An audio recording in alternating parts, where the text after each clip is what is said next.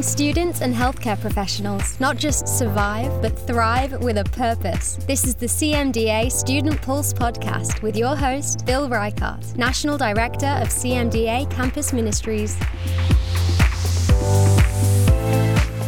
Well, welcome to another episode of CMDA Student Pulse Podcast. I'm Bill Reichert, National Director for Campus and Community Ministries here at CMDA. My guest today is Kenny Xu. Kenny, thank you for joining me. Thank you for having me. Kenny, um, let's find out a little bit about the organization that you're part of. It's called Color Us United, and you are the uh, president of this organization. What, what does this organization do? What does Color Us United do? Color Us United stands for a race blind, merit based America. That's what we do. So, those are ideals that Americans believe in, whether you're a person of faith or not. You want people to be treated on the content of their character, not the color of their skin. Mm-hmm. Unfortunately, new programs across the nation, whether they are in schools or businesses or government, are prioritizing other factors like race, sexual orientation, and gender mm. in terms of giving promotions and hiring and that's not just unfair, but it leads to degradations of cultures of excellence. So we mm seek to restore the meritocracy through our public advocacy against DEI policies and organizations that are propagating them. Let's talk about how it's intersecting healthcare, because that's the world, of course, CMDA uh, swims in. And you do touch on how DEI initiatives are, are finding their way through healthcare systems. And you've set up what is called a MEDS framework. It's a proposed by your organization that differs from the traditional DEI approach in healthcare. Before we go into what the MEDS framework does, Kenny, what is the traditional DEI approach in healthcare? What what what what is currently being you know worked through the healthcare uh, educational system as well as the healthcare institutions in, in regards to DEI? I think DEI is is an ideology that basically says, well, your institution is inherently exclusionary. So you need to pass specific policies to raise the so called underrepresented minorities. Mm-hmm. Here's the problem who are the underrepresented minorities? And largely they mean Black Americans, Hispanic Americans, those kinds of things. Mm-hmm. But the problem is this often leads to lowering standards for these underrepresented groups to get in. And I think that that creates a negative incentive. Mm-hmm. Uh, as a doctor, as a dentist, you guys make your number one commitment to prioritize the health and safety of the patient. And that means that you need to have your number one commitment should be prioritizing the most excellent care, mm-hmm. the most excellent doctor. And if you're not qualified to be the most excellent doctor, you shouldn't be a doctor. You should choose a different profession. You should be a you shouldn't be a dentist. You should be mm-hmm. a different profession. And we all know, you guys all know who are medical students, dental students, all know what criteria, what characteristics make up an excellent doctor not just that you're empathetic, because a lot of people in the world are empathetic. Mm-hmm. I'm a fairly empathetic person. I am not qualified to be a doctor because I don't have the requisite knowledge. I don't have the requisite cognitive ability. I don't have the requisite reading ability. Mm-hmm. And I don't have the requisite, maybe even work ethic to be able mm-hmm. to do that. So I think you should be judging people on those kinds of things rather than on race and identity. Well, it seems like that would be common sense, wouldn't it? I mean, when you are uh, patients going in for, uh, heart surgery, they want the best doctor. They look for the best doctor, the one who's done well in their education, the, their training, and, and such. So it seemed like it would make sense. You'd want the best individuals. And of course, the testing, the filter to become a physician or a dentist is pretty intense. MCATs and, and such, and, and, and you know grades in terms of uh, uh, you know the academic achievement. But are you saying though that those things aren't, ne- aren't necessarily the precursors. Those aren't the issues that are being front loaded as it re- relates to the kinds of uh, young men and women that are being given opportunities to go into medical and dental school now. Is that changing? It is changing at UNC Medical School, which is a school that my organization, Color Us United, has been starting to roll back DEI policies against. Mm-hmm. They had previously created a framework called the Task Force to Integrate Social Justice. You can look it up on our website. They've now rescinded it thanks to our advocacy. Mm-hmm. But you can look at the website, the Task Force to Integrate Social Justice. It basically lists 72 different DEI priorities that this college school of medicine need to do, including mandatory unconscious bias training. Uh, if you are a white doctor, you're going to be subjected to basically what I call harassment. Harassment about the fact that you are white, harassment about the fact that you need to give up your space and give up your confidence as a doctor to other minorities, it's basically harassment. They have admissions processes that are specifically stacked to lower standards for underrepresented minorities, whether it is this program called Med Excel, like a second chance admissions, but only for Black students or only for what they deem as minority students, to certain fellowships that were previously only available to students of a certain color. These are stacked priorities towards underrepresented minority students, uh, which debates the principle of merit. Uh, another thing that they do is they devote up to an eighth of their curriculum on basically critical race theory mm-hmm. teachings, such as, well, why are there health and human disparities in our country? Well, it must be because of racism. You know, these are political science topics. These are not appropriate for medical school. So that's another thing that we try to get out of that curriculum. You should be learning about how to take care of kidneys, how to administer things properly, possibly other forms of medical education, but certainly not critical race theory. So, in light of this, you've constructed a MEDS framework. What is that MEDS framework? What does that entail? So, the MEDS framework, which you can look up on colorusunited.org mm-hmm. and just look at one of our initiatives, and it says MEDS framework. MEDS framework is our, is our alternative to basically the DEI moment, the DEI answer. And the MEDS framework basically says we're going to treat people on the basis of of four things, especially doctors. And of course, this is why we call it MEDS mm-hmm. merit, equality of opportunity, diversity of thought, and straight talk. Merit should be the number one criteria for promotion and entry into medical school or medical fellowships. We've already defined those terms. Equality of opportunity. Everybody should be competing. Everybody should be working on an even playing field. We everybody should have access to the same resources in medical education, but we cannot expect equal outcomes. If somebody gets better grades, if somebody gets better test scores on their step 1, they should reap the rewards of that. That's equality of opportunity. I contrast that with equity. Equity basically says we need outcomes that are racially proportionate. Mm-hmm. Uh, we need to have outcomes where because black people are 19% of our of our school they need to have 19% of the top scores. Well that's not necessarily true. Every culture every group learns differently. Every culture and every group does differently. Uh, and by the way it's up to the individual. We know if you're an individual we know how you get a high score on these tests. You study you work hard. Diversity of thought basically says yes diversity is important. And I know that this is something that's being emphasized in your schools, but even more important than diversity of background is diversity of thought. You need to have different perspectives in the same room. You need to be willing to challenge each other. That's what good doctors do. They don't just rely on the first answer that comes out from them at the textbook.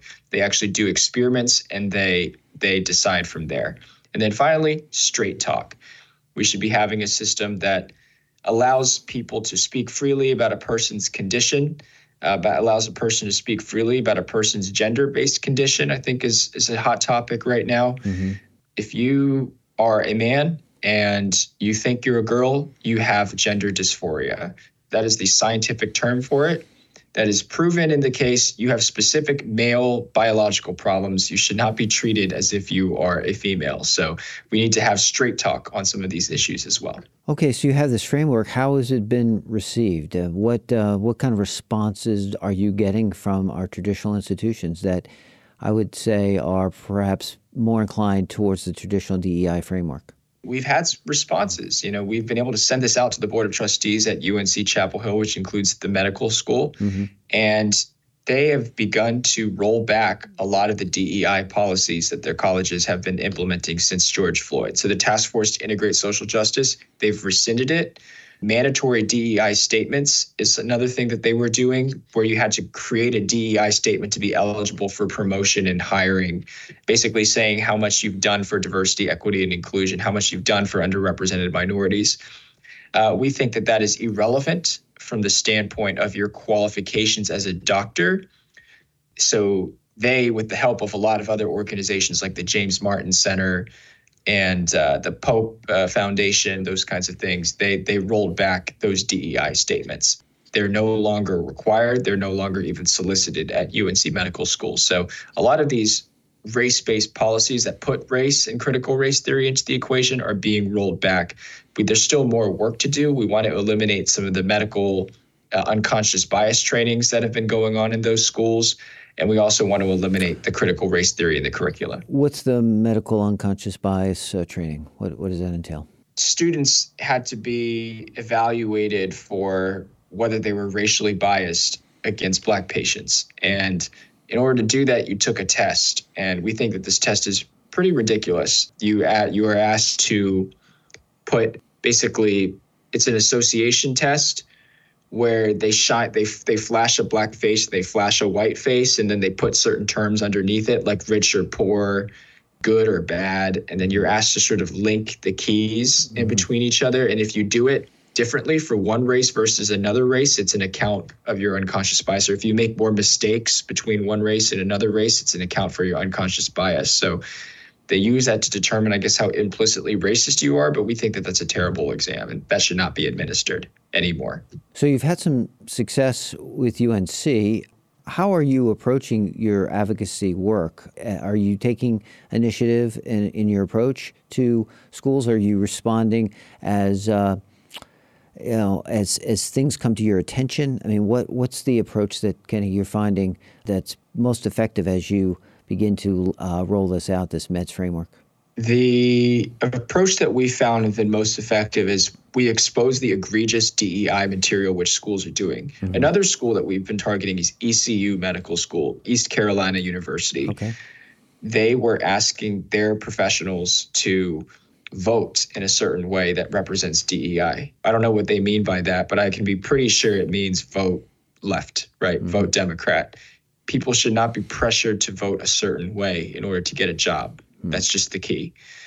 So we called them out on that. We exposed that in front of their board of trustees. We mm-hmm. shone the light on that. It's directly in their policy. We're not lying about it. It's right there.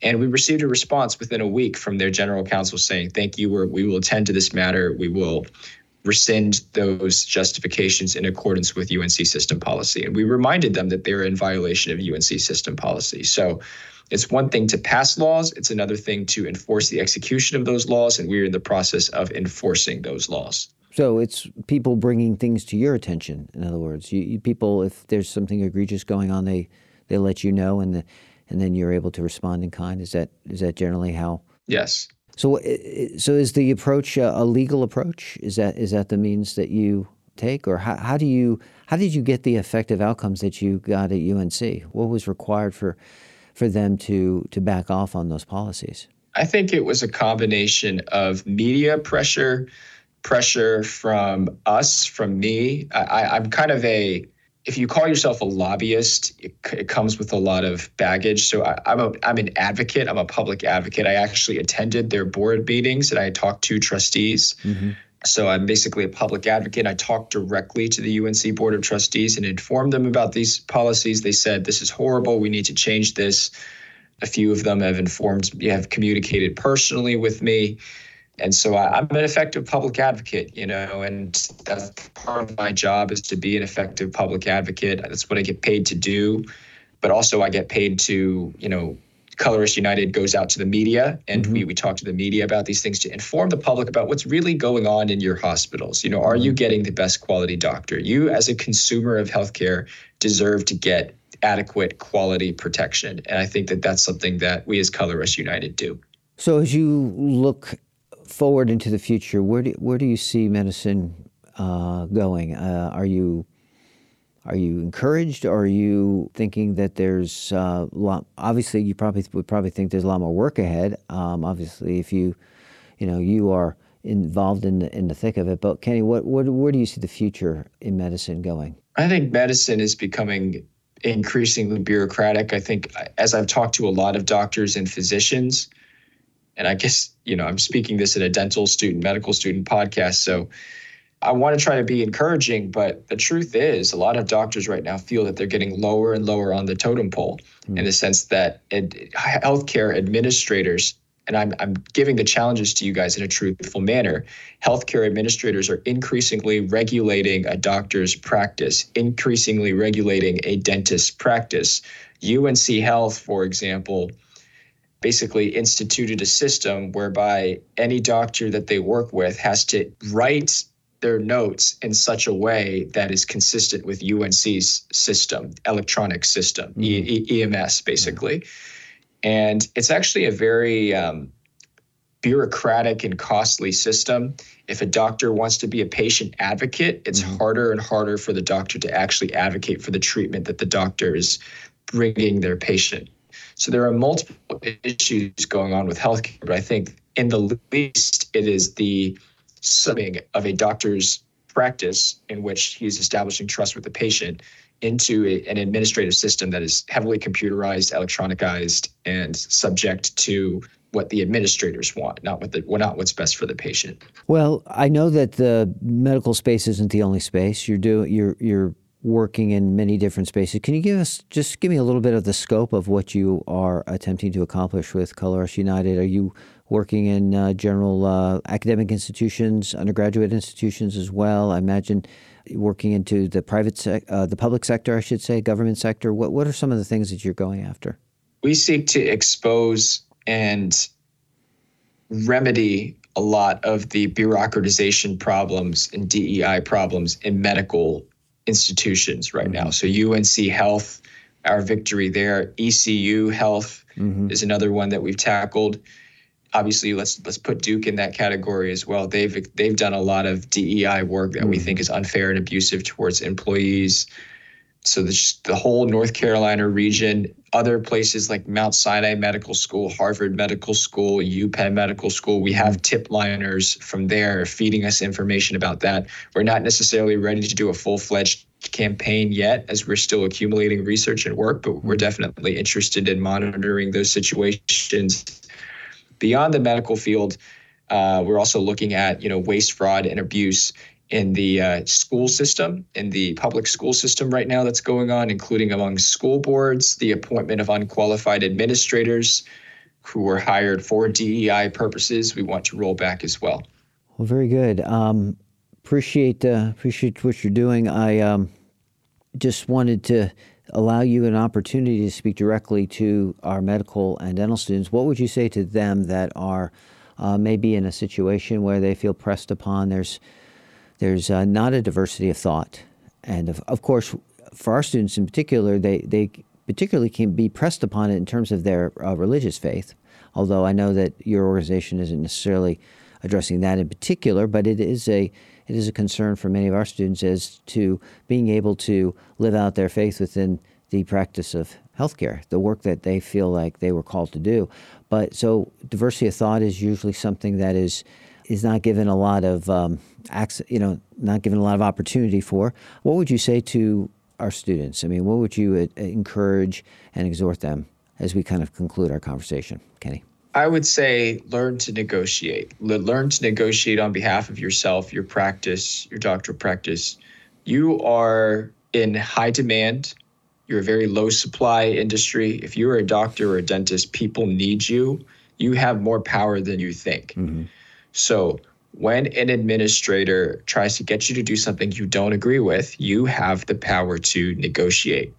And sometimes you need a negotiator on your behalf as well to come with you and understand that I'm very sympathetic with your concern. And you can always reach out to Color Us United. Mm-hmm. You can mm-hmm. always reach out to Color Us United because we understand the issues and we understand your concerns about being mistreated in the workplace, especially when there are principled concerns, which I'm sure will happen. Yes, very good.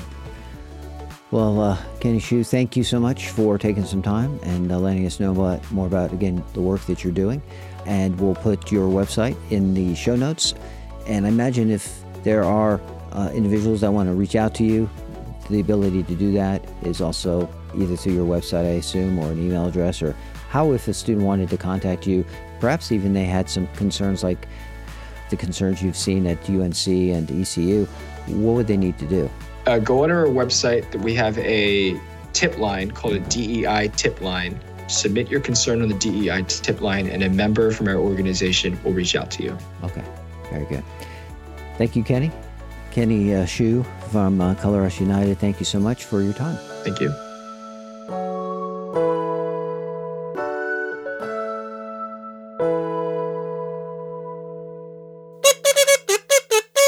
Before we conclude our podcast, I'd like to share a couple of things that you need to know. First of all, mark your calendar.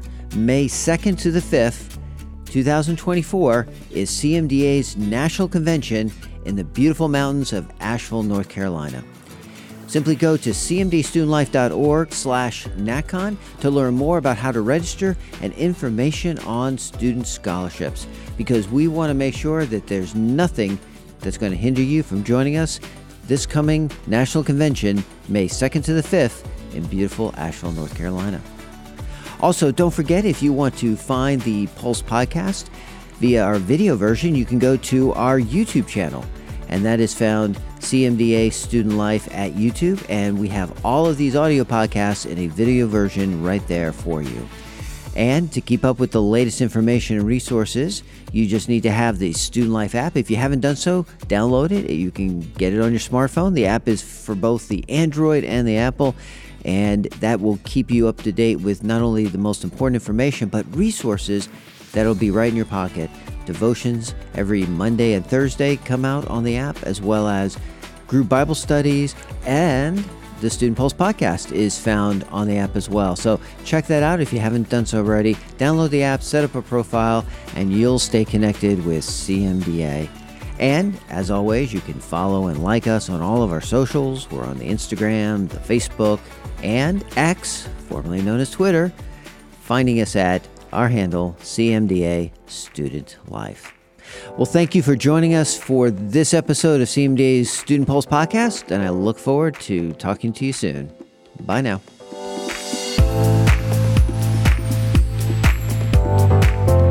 Thanks for watching.